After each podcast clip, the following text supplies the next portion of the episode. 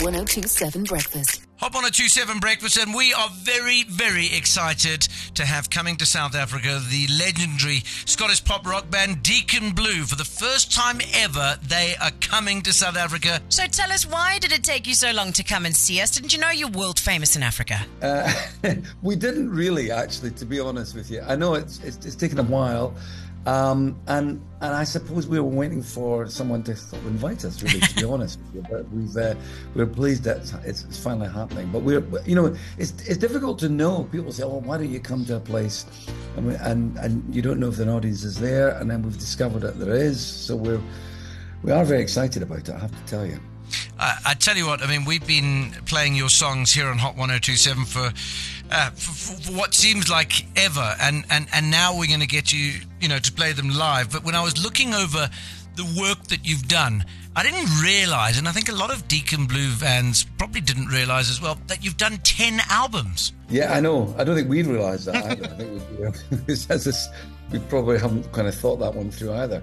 But uh, yeah, we've done. You know, we've we've we've we've done a lot of recording, especially actually over the last ten since uh, 2012. We've done a lot of work then, and you know, we, we've we've produced uh, a lot of uh, I think four studio albums, a live album, live DVD, EPs, couple of EPs, and we've done a lot of touring. So the last ten or so years have been very busy years for Deacon Blue.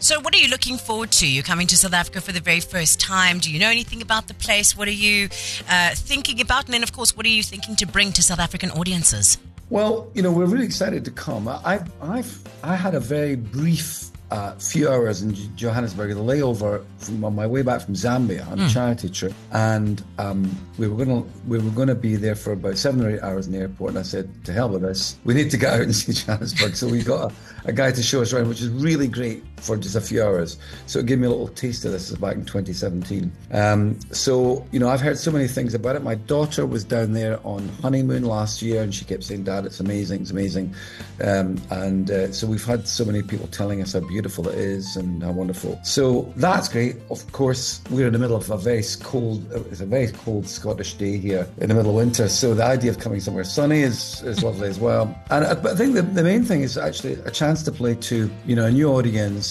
and an audience that knows a lot of the material is, is, is, is brilliant for us. I think, I think we're, we're, we're very excited about that. We, we, we went back to Australia, play in 2019 and then last year, towards the end of last year, but we had been there before. We had been there in, in 1989, but having never been to South Africa, it's, mm. uh, it's an, it'll be amazing. Yeah, looking forward to it hugely. I mean, if we go back to the, I mean, you guys have been around since the 19- you know 90s and and I mean you had massive hits then and of course then you've continued and it's just fantastic to see that that you you, you know you're still making music and still got the passion. But if we go back to the early days um, and and the touring then and the gigging then versus the gigging now because when you gig now I mean the equipment is a lot more I mean, yes, I know, I know the musical instruments are pretty much the same, but the actual PA systems and you know what surrounds you from an audio-visual point of view, it's so much more different now to what it was, you know, 20, 30 years ago.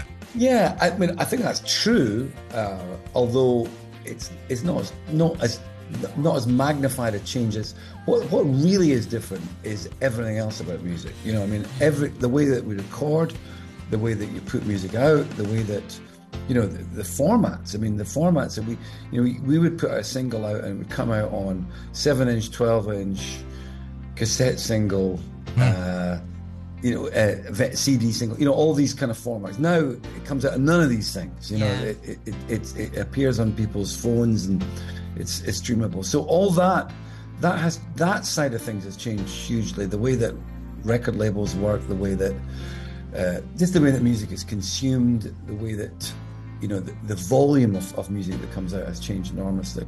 But I think in terms of, you know, in terms of the actual mechanics of putting a band on stage, we haven't, we don't do a lot differently than, than what we did back then, which is, you know, you put the drums in the middle of the stage and put the singers up front and, you know, try and make it sound kind of good. You know, it, it, it's, it's the same sort of thing. It's been going on for, that, that's been going on for 100 years, really, I suppose, in terms of, you know, popular music.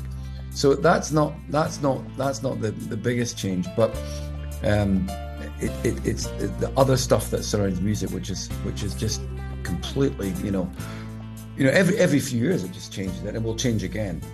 So you've been making music um, longer than I've been alive, mind you. Um, I'm probably your daughter's age, and you obviously had your big hit in 1987, the year of my birth. But you're talking about like the way music has changed, um, the way the industry's changed, and I wonder if COVID had a, a similar. Kind of impact. I see that you re- released music 2020 and 2021 with Riding the Tide of Love. Um, I'd be interested to know that, you know, the whole world was cocooned in our little safe spaces. Um, And for musos, music making spaces, did that impact the writing style? Did it impact the content? How did that change that particular music? Because you've got this beauty of Deacon Blue, the sound of Deacon Blue. Did COVID Yeah. impact that at all? Yeah, well, I, I mean, I, I, I can't think of anything really good about the pandemic. I mean, people say, oh, it was, you know, great opportunity. Yeah. It was. It's, it's awful because you know the, the thing about music and the thing about being in a band is it, it's about being in a room together. It's about, and of course, if you make that room a little bit bigger, it becomes a gig. You know, all these things were, were not possible. In the middle of it all, I would say that myself and other musicians and other creative people that I spoke to, I think we all wondered, especially you know actors and my wife acts as well. A lot of people wondered whether we're ever going to do some of this stuff again. You know, first of all, it was economically, you know, the, that had changed as well, mm. but also just, you know, the, the just people didn't know when we were going to end. We were going to come out of lockdowns and so on, and whether by the time that we got out of lockdown, whether some of the venues would still be open because ev- everything was up for grabs. So I think it was a time of such uncertainty. For me, creatively, I, I did a few things creatively which were, were good, but again, but you know, it, yeah, it just. I think what we longed for more than anything else, what people longed for was just to be allowed to go out to a gig together, for example. And I, I think that that was that that made the gigs when you came back to doing them really, really special. I Yeah. think it was, it was something. Uh, listen, we're going to test you on South Africa just now because if you're coming here, we hope you've done your homework. So we've got a little bit of a test coming up. But uh, if, if you look at today's artists, today's music, uh, and you look at the charts today, uh, do you think that music's in a in a good space, or do you think that um, it's not as good as it was, you know, in the 90s and early 2000s? Well, I wouldn't be looking at the charts to, to answer that question. You know, I, I think that music is in, in a good place because there's lots of it about, lots of creative music. I mean, I, I can, I do a radio show here on, on BBC in, in Scotland, and it goes out on BBC Sounds on Americana and country music, and I'm inundated with, with new, you know new things to play and exciting things to play. So there's there's wonderful things. I think you know if there's a problem, the problem is just the sheer volume and just getting through it. And, and, mm. and I don't you know, I speak to lots of other musicians and people, and, and most of us, I think, don't try and keep up. You know, I, I can't, I certainly don't keep up with what's, you know, hot and popular music and stuff because I, there's just so much of it. But I, I, I certainly know there's lots of things that I, I like to, to engage with, and I, I'm, I'm always excited to hear, hear new music. So yeah, it's, it, it's always creatively good, but it's just if you can get your head around it, it there's so much of it. Well, listen, we know that you're going to be playing Wages Day. Fergus sings the blues. I would imagine Dignity, yes. Yeah, absolutely. All of these big hits are going to be played at Marks Park in Em- Emmarentia in Johannesburg, uh, along with a whole bunch more, I'd hope. Yes, yes, yes. Okay, so here's your questions. Let's see how well, from Deacon Blue, Ricky Ross knows South Africa. First question, Ricky. Table Mountain. In which city is Table Mountain? Is that in Cape Town? Good answer. Hey, ding, ding, Good ding, ding, ding. answer.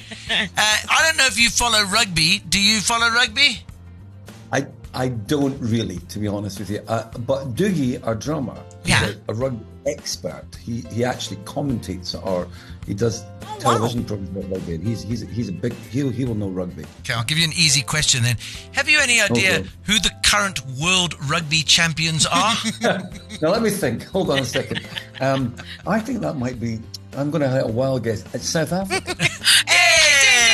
That's ding. two out of two. Ricky, you're too good at this game. Okay, let's go and do a little bit of let's go and do a little bit of food if we can because that's important while you're here. you've got to get the right food. Yeah. So the first question relates to what we like to do outside, and that is It starts with a B. You might call it um, a barbecue, but do you know the South African word for ha- putting a little meat on the barbie?